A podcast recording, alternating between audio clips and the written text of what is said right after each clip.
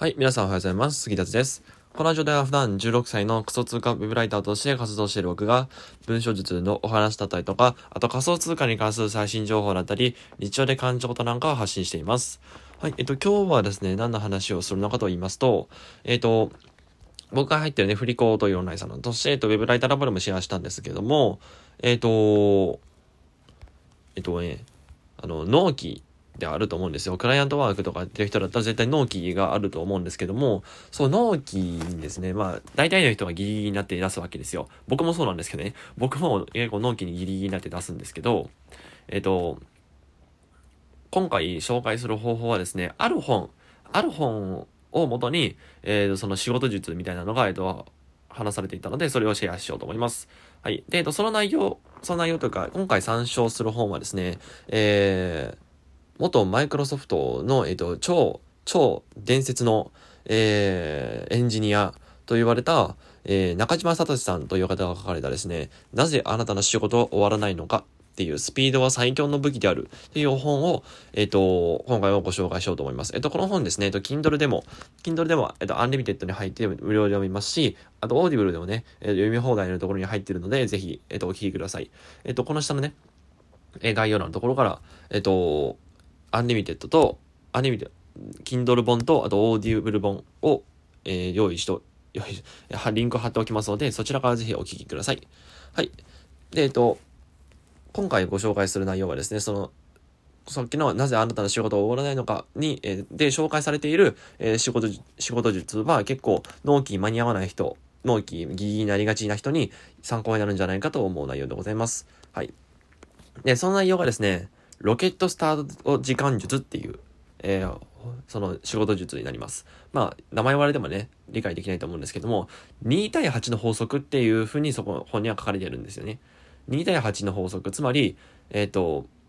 2割の時間で8割の仕事を終わらせるっていう、そう。まあ、パッと聞いた感じだとね、あの、なんか、なかなかタフだな、タフだなとか、きついなって思うと思うんですが、僕もね、最初そうでした。ただ、なんでそういう仕事術を行う必要性があるのかっていうのを、えー、中島さんはその本で語られています。はい。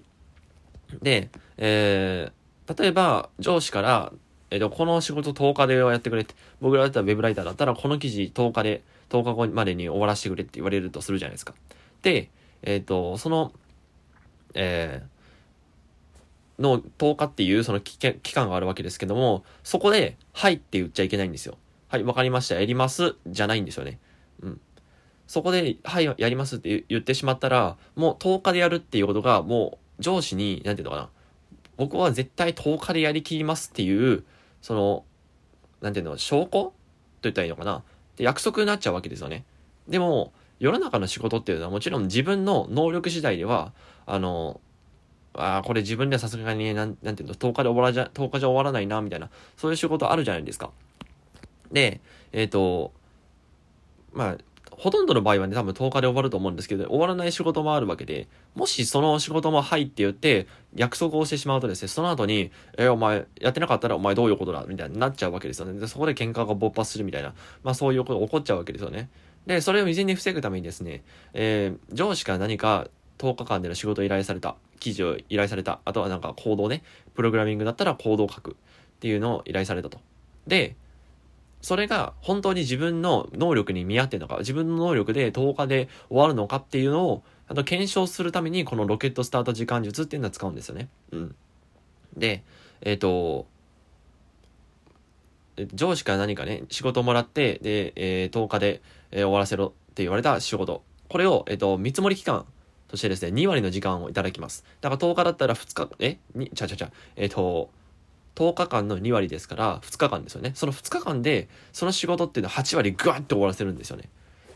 8割グワッて終わらせといて、で、そこで見積もり期間終了するじゃないですか。で、8割終わっていたら、えっ、ー、と、上司に、あ、これ大丈夫です。完成しそうですって言って、えっ、ー、と、約束するわけですよね。そう。で、えっ、ー、と、もし8割終わらなかったら、2日間で8割終わらなかったら、それは自分の能力に見合った仕事じゃないから他の人に回してくださいみたいな、そういうふうに言うわけですよ。そう。で、えっ、ー、と、じゃあ、この仕事術ってなんで理にかなってると思いますか？これ実はめちゃめちゃ会社にとっても、えっ、ー、と、まあ、クライアントにとっても理にかなってるんですよね。なんでかっていうとですね、クライアントっていうのは、その10日間という時間で、えっ、ー、と、仕事を終わらせたい。その、その仕事自体は、えっ、ー、と、10日間で終わらせたいわけですけども、誰がやるかなんて関係ないんですよね。誰かが10日間以内に終わらせてくれたらそれでいいんですよ。で、僕が、僕が、えっ、と、えー、仕事、その仕事を10日間で終わらせなかったら、終わらせることができなかったら、会社としてはものすごい不利益を被るわけですよね。それだったら、自分が2割の時間で8割終わらなかった。じゃあこれ自分の能力に見合ってないな。じゃあ、この他の人に回そうって。で、上司はその他の人に回して、それで10日で終わらせばそれでいいわけですよ。だから、この、